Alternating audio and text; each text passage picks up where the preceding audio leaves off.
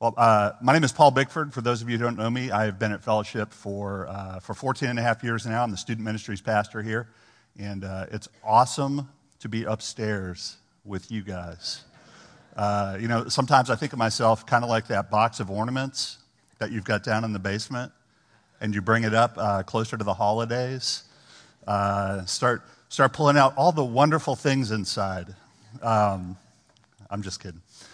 So, I have the privilege this morning of talking to you about Mark chapter 16, verses 1 through 8. And so, if you guys could kind of make your way there, we'll be there in just a second. And the, the interesting thing to me is this is that uh, as, as we are entering Thanksgiving week, I get to preach the resurrection.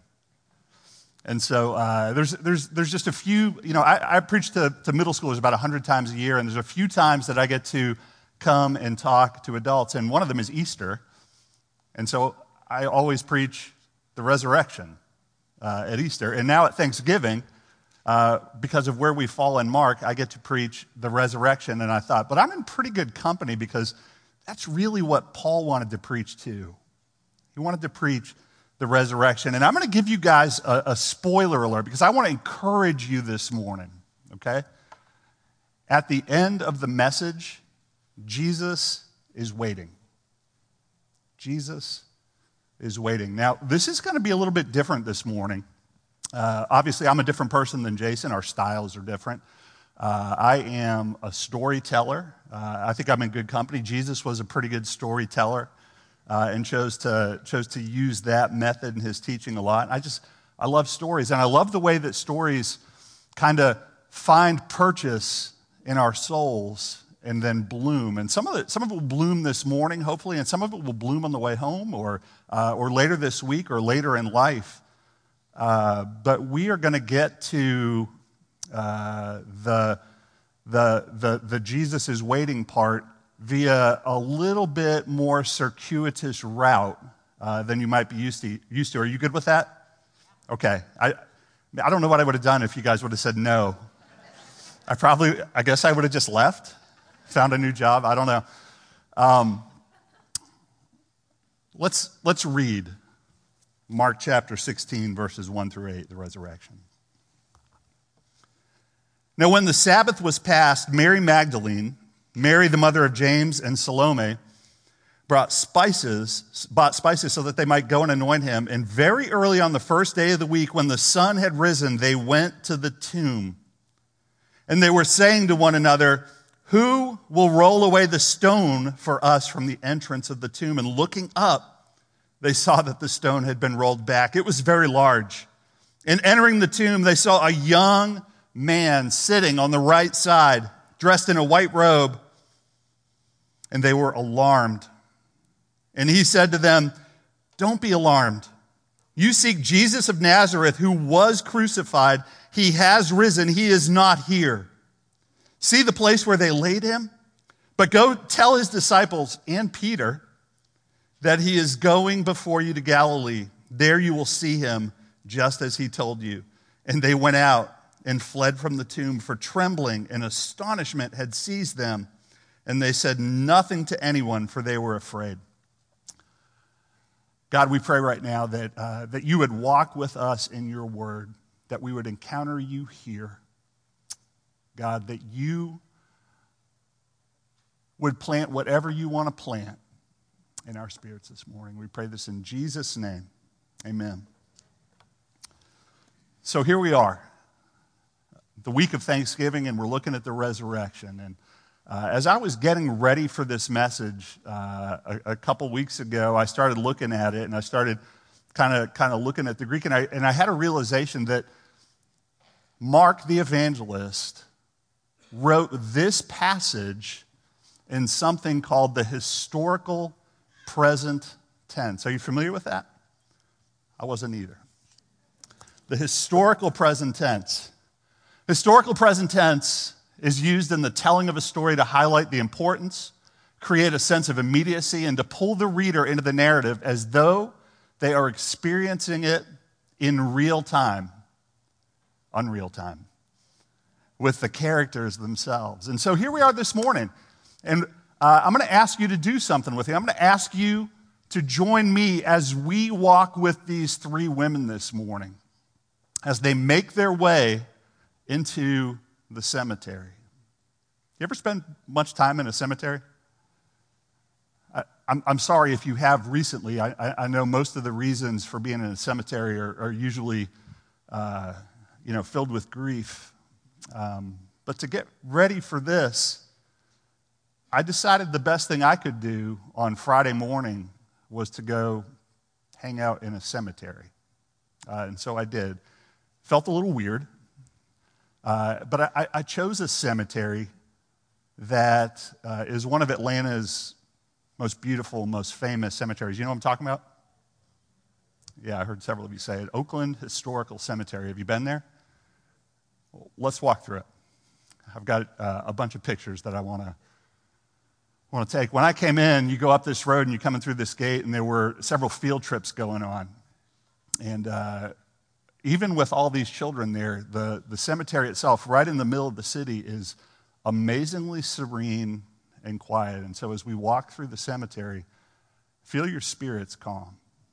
Feel your spirits calm. But at the same time, what I noticed in my own spirit was that there was this uh, almost this clash of peace and angst.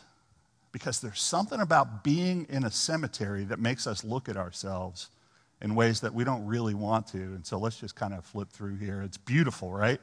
So there's, there's still flowers, there's, uh, there's birds, the, the songs are amazing. It's in the middle of Atlanta. Uh, it's just gorgeous, right? Uh, the moon was, was, was coming down. Uh, just sitting there pondering these three women as they're walking into the cemetery. And they're walking at, at sunup. And you can keep flipping through here. I mean, can you see how you could? Okay, hold on just a second there.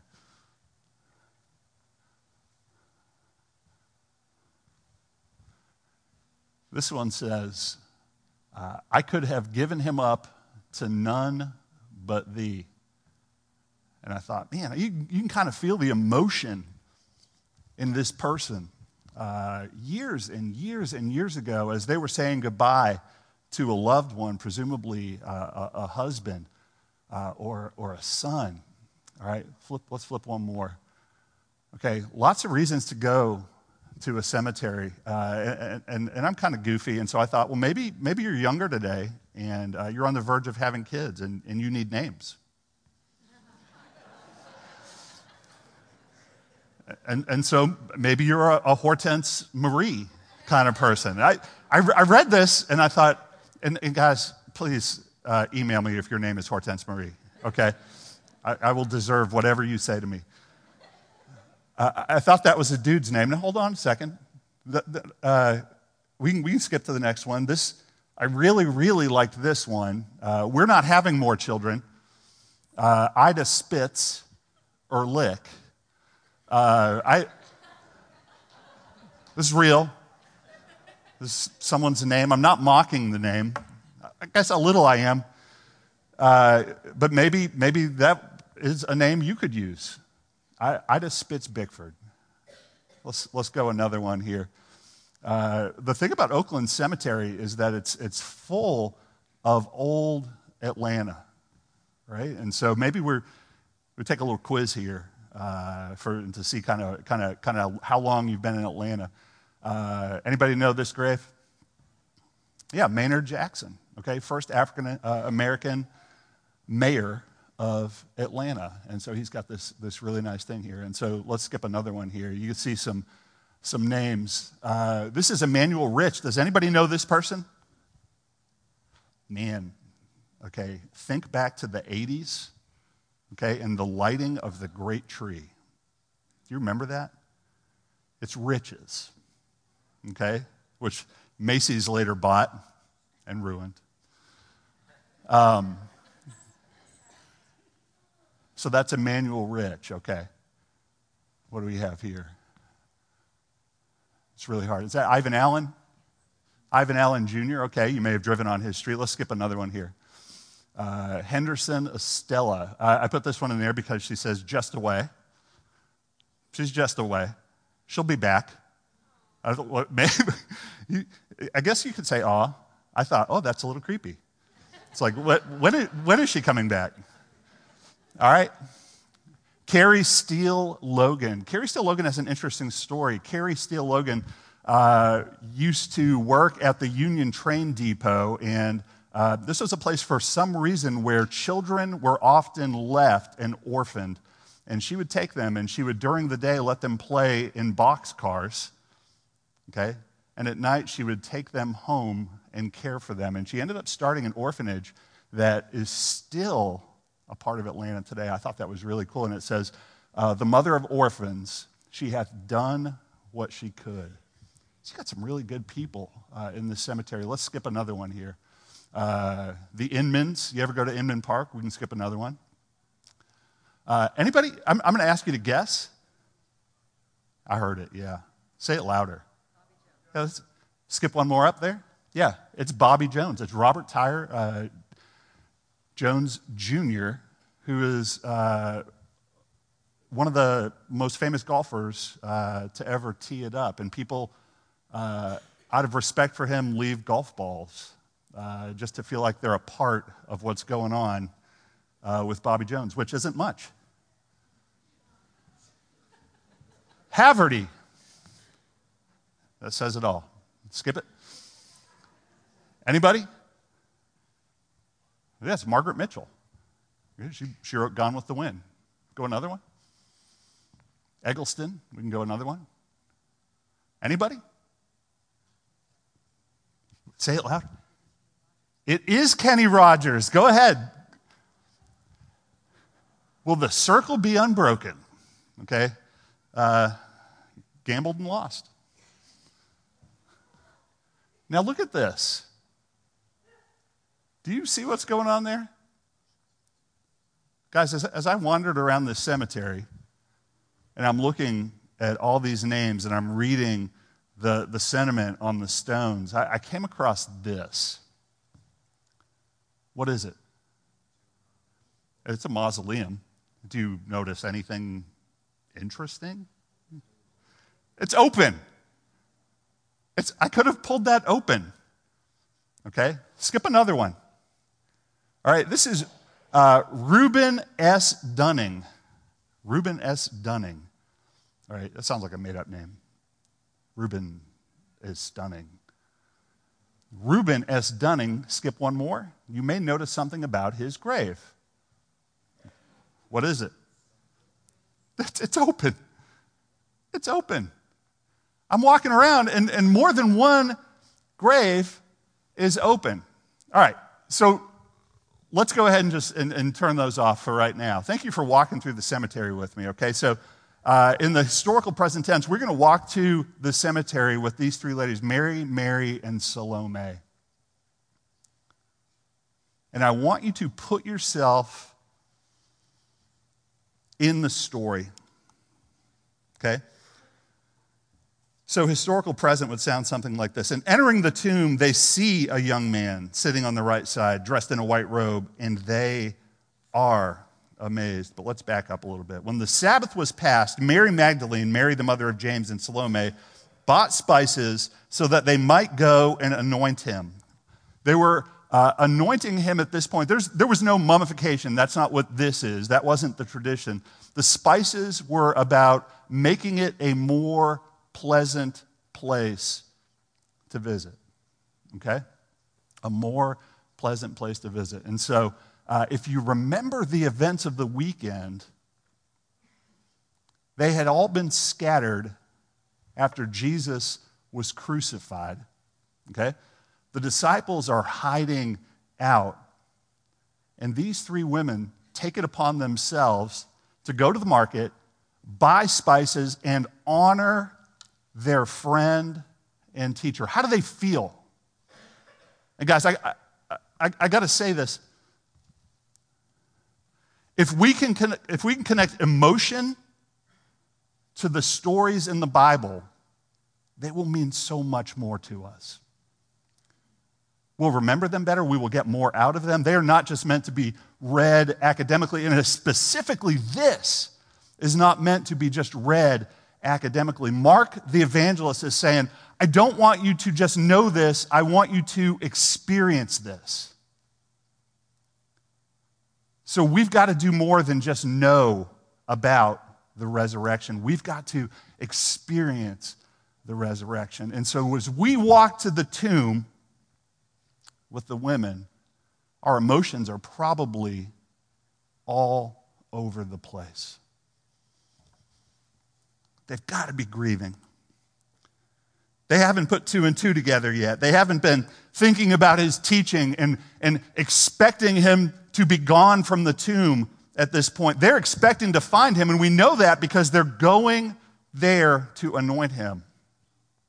And I also think it's awesome that at this point, they didn't have time after the crucifixion because of the Sabbath starting to anoint him. Do you remember this? He had already been anointed. Do you remember? When he was at the house of the leper, the woman came with the expensive perfume. And they tried to stop her, and he said, She's anointing me for my burial. What? It's amazing. Absolutely amazing. But they, they weren't thinking about this right now. And so they're going with their spices, grieving for their friend. And we see that they're talking about a problem. And the problem is this. And they were saying to one another, Who will roll away the stone for us from the entrance of the tomb?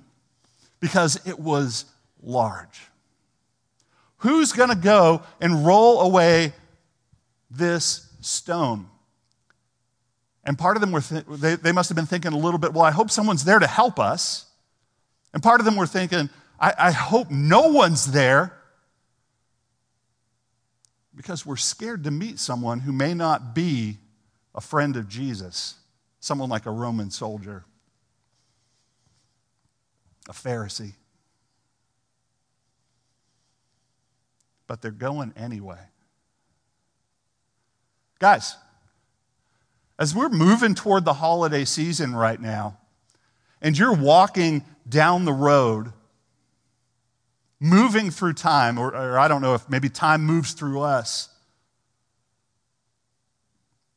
What are the stones you see in your future? What are the stones that you're anticipating just up the road? And guys, I'm telling you straight up, if you think about Thanksgiving alone, you can probably come up with 12. Am I wrong? Don't think so. Like, what about relatives that you don't get along with? Right? What if you're an introvert and the holidays are just tough that way? What if you've lost somebody? What if you've never had somebody? Guys, there's, there's stones all over the place. And we really do anticipate them in a way that can incapacitate us. And that's what I love so much about these women is they knew there was a problem that was too big for them, but what did they do? They kept going. They went anyway. They moved toward Jesus. They moved toward Jesus. Even though they thought he was dead.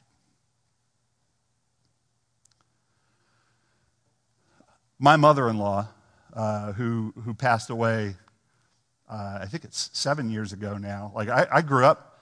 Do we have, have, anybody in here who loves Christmas? Yeah. I, like, I'm that kid.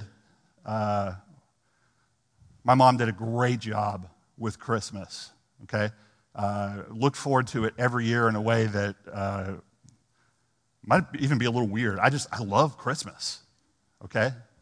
Love, love, love Christmas. And another person in my life, my mother in law, loved Christmas the same way I did. And so I, I remember uh, even before I married Karn, okay, as we were getting engaged, and by the way, my son got engaged on Friday. He called me up. Yeah. Yeah. I, I didn't say that for applause, uh, but, but thank you for that. um, he called me up and he's like, he's like, Dad, what are you doing today?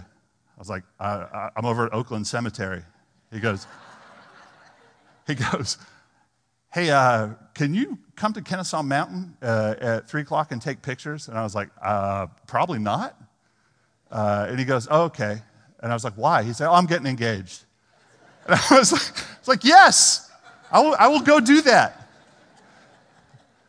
Well,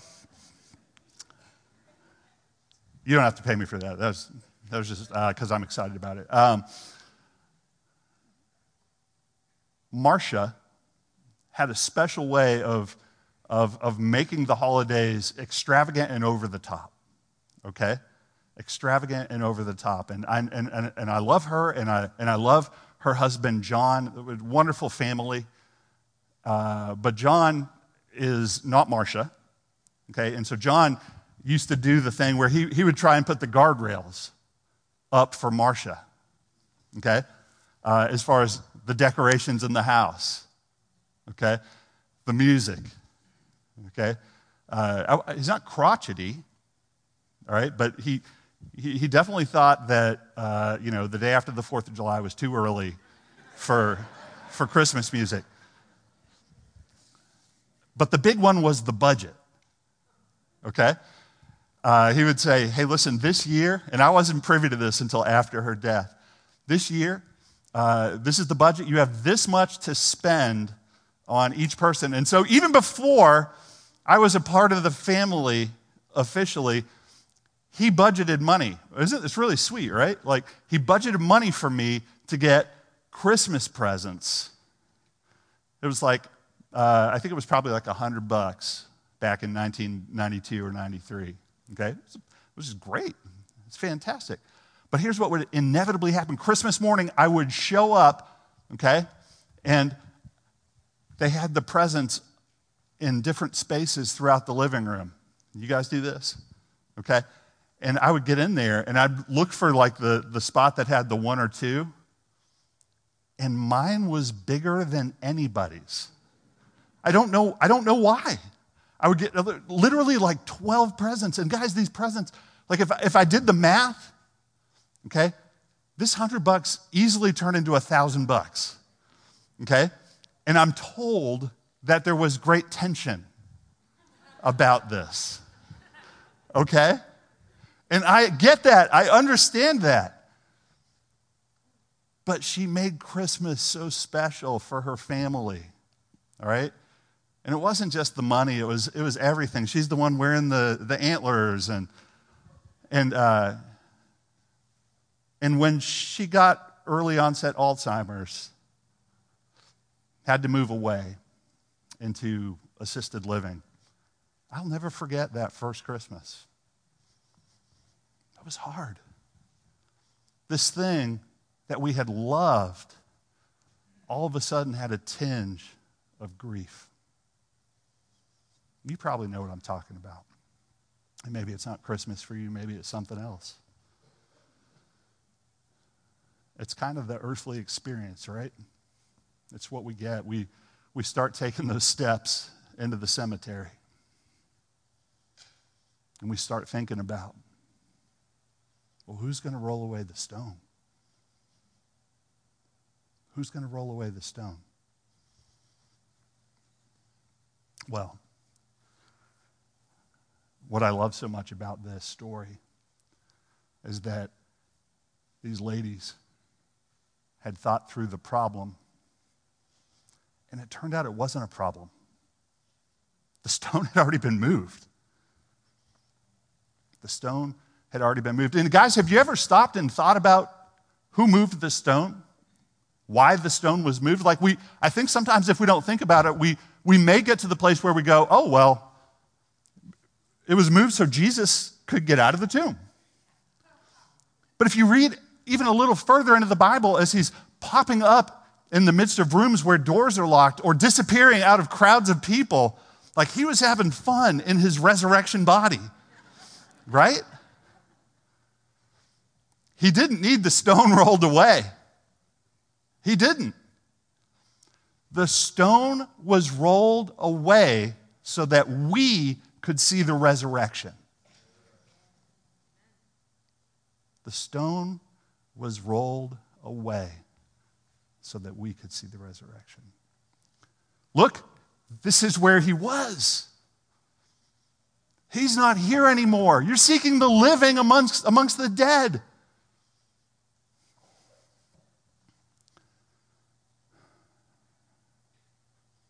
Guys, in some ways, that stone was rolled away so that you and I might live. The resurrection is proof of Jesus' life. He's alive. The, the resurrection is, is proof that God said the punishment is enough. Nothing else needs to be done. I have accepted this.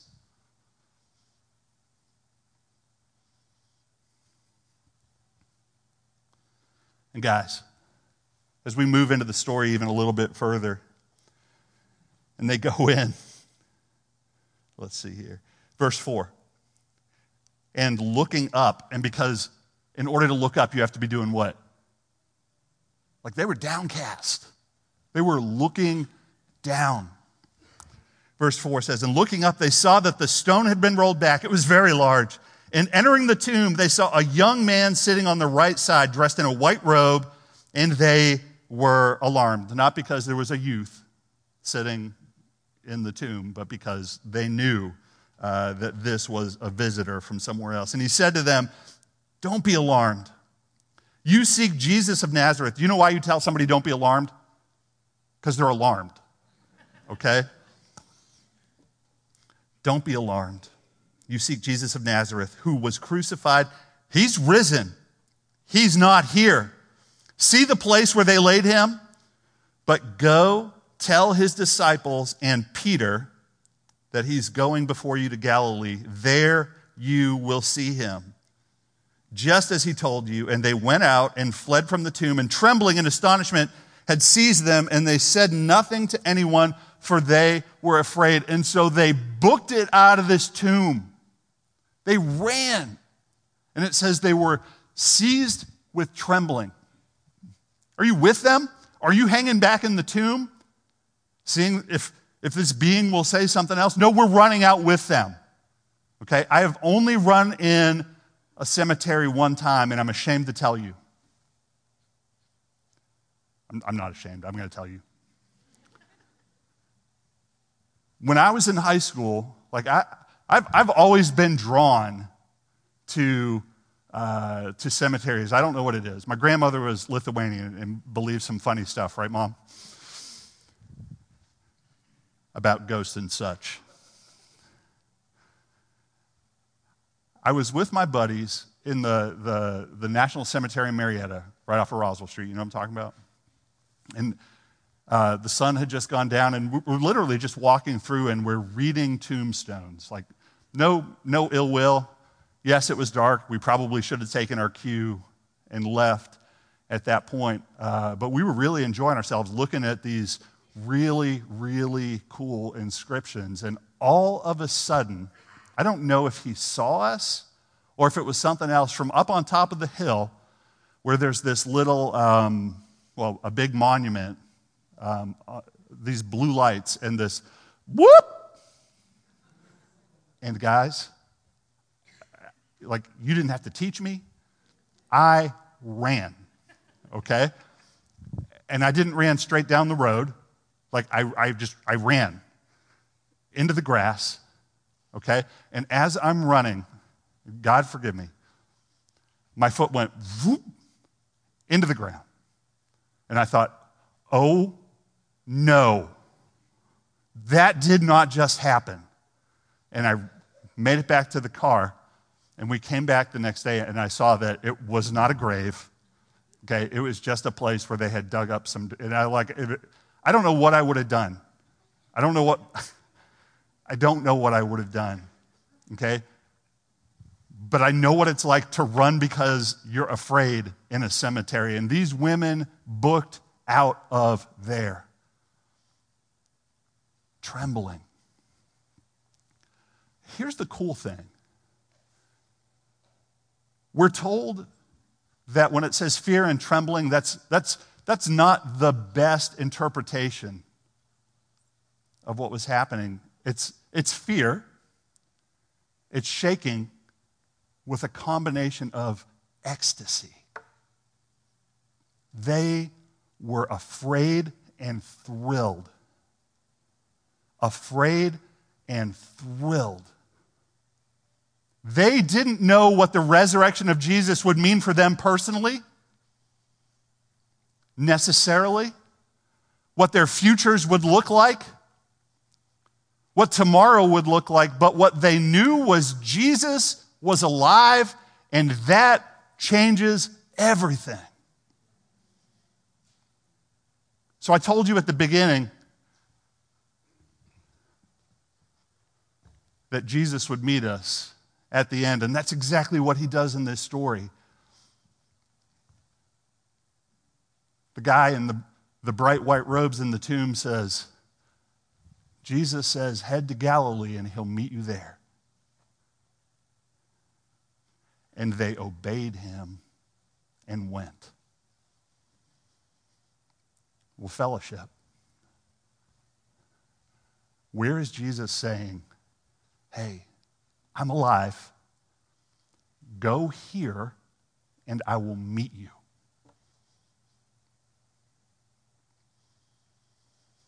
Maybe it's places of reconciliation. Maybe it's places where we need to forgive or be forgiven.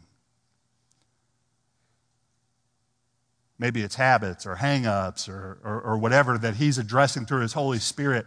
And we need to take that first step toward Jesus. And I'm reminded of John 15 that says, If you remain close to me, I'll remain close to you, and you'll bear much fruit. That intimate walk with Jesus. And these women, before they ever knew he was alive, were walking toward Jesus. And then they were running toward Jesus when they realized he was alive.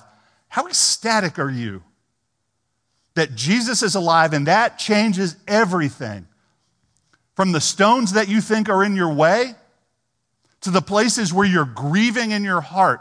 I don't know what it looks like when Jesus gets there, but he does. Weeping lasts for an evening, but joy is in the morning. This is the morning, the morning of the resurrection. Well, guys, Jesus is meeting us this morning. And I'm excited about that. Do you have your communion elements this morning? Let's move toward Jesus and his table this morning.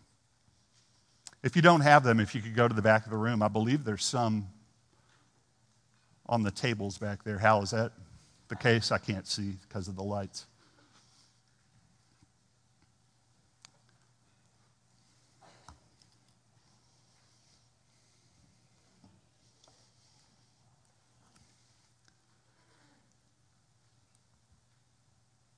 Folks, if you have placed your faith and trust in Jesus Christ and in no one else for your salvation, we would invite you this morning to join us in communion. If you're here and you haven't reached that place yet, we would invite you just to stop and consider.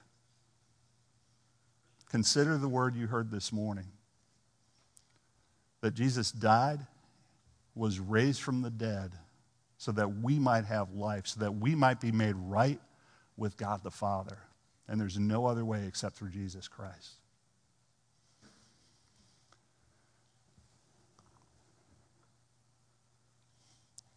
First Corinthians chapter 11, verse 23 says, For I received from the Lord what I also delivered to you, that the Lord Jesus, on the night when he was betrayed, took bread.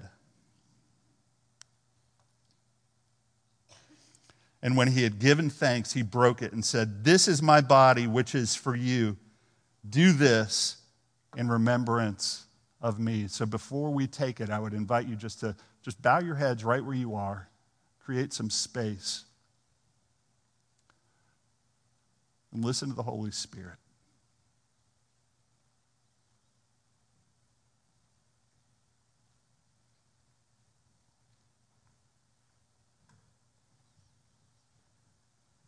This is Jesus' body.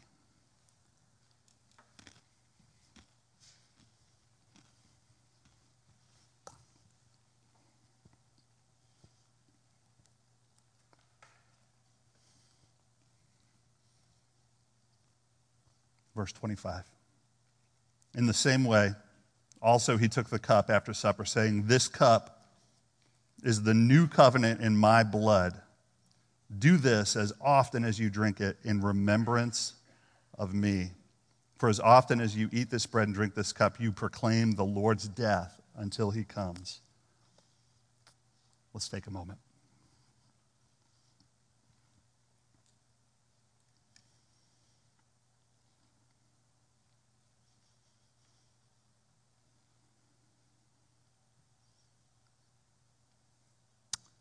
Blood of Christ.